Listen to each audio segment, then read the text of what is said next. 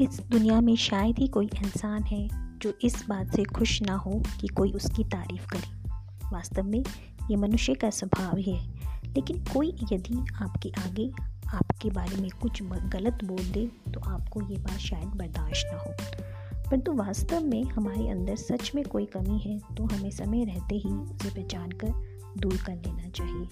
नमस्कार प्यारे बच्चों, मेरा नाम कृष्णा है और मैं हूँ आपकी लाइब्रेरियन आज आपके सामने मैं ऐसी ही सकारात्मक सोच वाली एक कहानी सुनाने जा रही हूँ। कहानी का नाम है गुणों का महत्व। तो प्यारे बच्चों, इस कहानी में कोयल की एक बिटिया यानी नन्ही कोलिया कोयलिया घर लौटी। तो उसके आँखों में आँसू भरे थे। बस्ता एक और पटक कर वह घोंसले में जा बैठी। कोयल बोली, बेटी, तुम तो हमेशा हंस हंस के घर आया करती थी। आज तुम्हारी आँखों में मोती जैसे आँसू देखकर तो मेरा मन भर आ रहा है। लाडली बिटिया क्या टीचर ने स्कूल में तुम्हें आज कुछ सजा दी थी क्या? नंदी को कोयलिया अब और भी फूट पड़ी और बोली, मम्मी, बगिया वाली पाठशाला में आज गजब हो गया। मैना ने मुझे कलूटी कह दिया, गुरैया ने मुझे काली चिड़िया कहकर चिढ़ाया। और तोते ने तो मुझे कल्लो कहकर मेरी हँसी उड़ाई। मम्मी सच सच बतलाऊं, क्या मैं इतनी करूप हूँ? क्या मैं इतनी गंदी हूँ? मैं कल से स्कूल नहीं जाऊँगी। मुझे अपना अपमान सहना और नहीं जाता। कोयल ने उसे रसीला आम खाने को दिया और स्नेहपूर्ण समझाते हुए कहा, प्यारी बिटिया, आँसू पोछ डालो। दुनिया में रूप का नहीं, वरन गुणों का महत्व होता है। गुण के आगे रूप भी फीका पड़ जाता है। हम सबके भीतर गुण भरे पड़े हैं, मगर हम, हमें उन गुणों को पहचानना नहीं आता। अपने गुणों का विकास हम नहीं कर पाते, सिर्फ़ रूप के पीछे भागते रहते हैं। रूप से कोई भी बड़ा नहीं बन सकता। नन्ही कोयल बोली, मम्मी, तुम्हारी रसीली बातें सुनकर मेरा मन हल्का हो गया।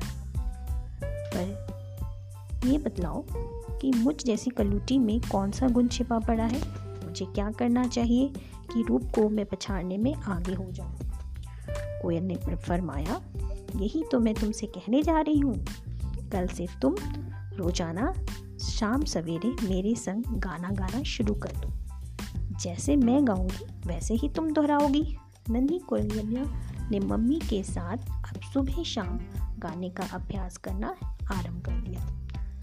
मगर जल्दी ही थक कर वह हाँपने लगी और बोली, मम्मी, गाना वाना मेरे बस की बात नहीं है। ये मेरे से ना हो पाएगा। कोयल ने उसे हिम्मत दिलाते हुए कहा, नहीं बेटी, साहस कभी नहीं खोना चाहिए। अभ्यास करने से कठिन कार्य भी सरल बन जाते हैं। तुम फिर से गाने की कोशिश करो। नन्ही कोयलिया को अब कुछ साहस आया। वे मम्मी के संग कभी महुए के पेड़ पर गाना गाने का अभ्यास करती तो कभी आम की शाखाओं पर बैठकर गाने की हर चंद कोशिश करती। मतलब हर तरीके से वह प्रयास करती कि वह गाना सीख जाए। वह कुछ कुछ गाना अब सीख भी चुकी थी। आवाज़ सुरीली बनाने के लिए माँ के कहे अनुसार वे खान पान का भी परहेज करने लगी थी। एक सवा, एक सुबह वह पेड़ की शाखाओं के में बैठकर गाना गा रही थी। तभी एक मैना वहाँ से गुजरी। वह शाखाओं के पीछे से आने वाली आवाज़ सुनकर मंत्रमुग्ध हो उठी। वह जाकर गुरैया को बुला लाई। गुरैया भी मीठी बोल सुनकर ठगा से रह गया। तभी हरियल तोता भी वहाँ पहुँचा।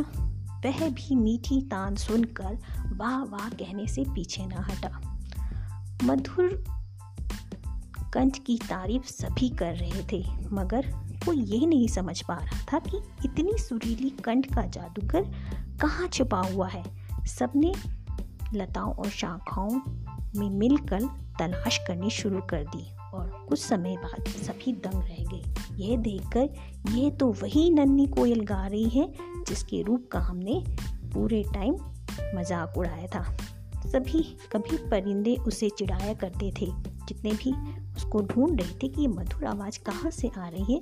अब सब उसको देखकर दंग रह गए और थोड़े शर्मिंदा भी हुए कि ये तो वही है जिसको हम कलूटी काली कहकर बुलाया करते थे। गुणों के बल पर अब हर जगह उसका सम्मान होने लगा। नन्ही कोयलिया पुलकित हो कर बोली, मम्मी ने ठीक कहा था, रूप का नहीं, गुणों का महत्व हमेशा होता है। रूप की दुनिया में उलझ कर हम अपने अद्भुत गुणों की तलाश नहीं कर पाते। वह कूह कूह करके फिर से गा उठी। तो प्यारे बच्चों, ये थी कहानी एक नन्ही कोयलिया की, जिसने अपने रूप से ज़्यादा अपने गुणों को महत्व दिया। इसी तरह इंसान भी अपने रूप के कारण नहीं, बल्कि अपने गुणों के कारण पहचाना जाता है। रूप कुछ दिनों में ही खत्म हो जाता है और उसकी चमक धीरे धीरे फीकी हो जाती है। परंतु गुण उम्र बढ़ने के साथ साथ और अधिक उसमें निखार आता है। और अधिक गहरा हो जाता है। अपने अच्छे गुणों को हमें दूसरों को को हम दे भी सकते हैं, लेकिन रूप के साथ ऐसा नहीं है। क्या कभी आपने सुना है किसी बहुत सुंदर व्यक्ति ने अपना थोड़ा सा रूप किसी कुरूप व्यक्ति को दिया है? ऐसा आपने कभी नहीं सुना। हाँ बहुत अच्छे गुणवान व्यक्ति ने अपने गुणों को बाकी लोगों में बांटा है, ये बात हम अक्सर सुनते हैं। इसीलिए हमें अपने गुणों को बढ़ाना चाहिए, साथ ही दूसरों के अच्छे गुणों को भी ग्रहण करना चाहिए।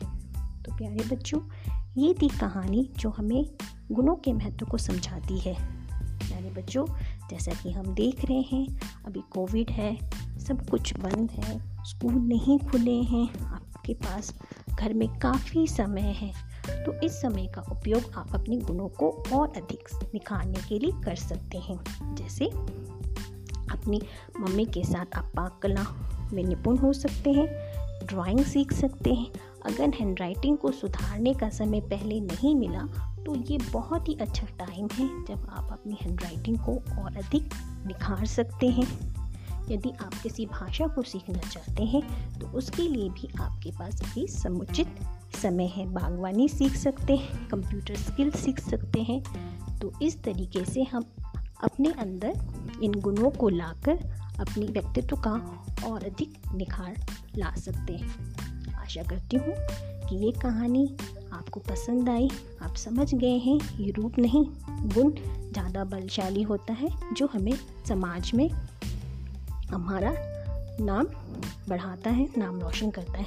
आशा करती हूँ इन कहानी से जो आपने शिक्षा ली है, जो सकारात्मक सोच ली है, उसे आप अपने जीवन में ज़रूर अपनाएँगे।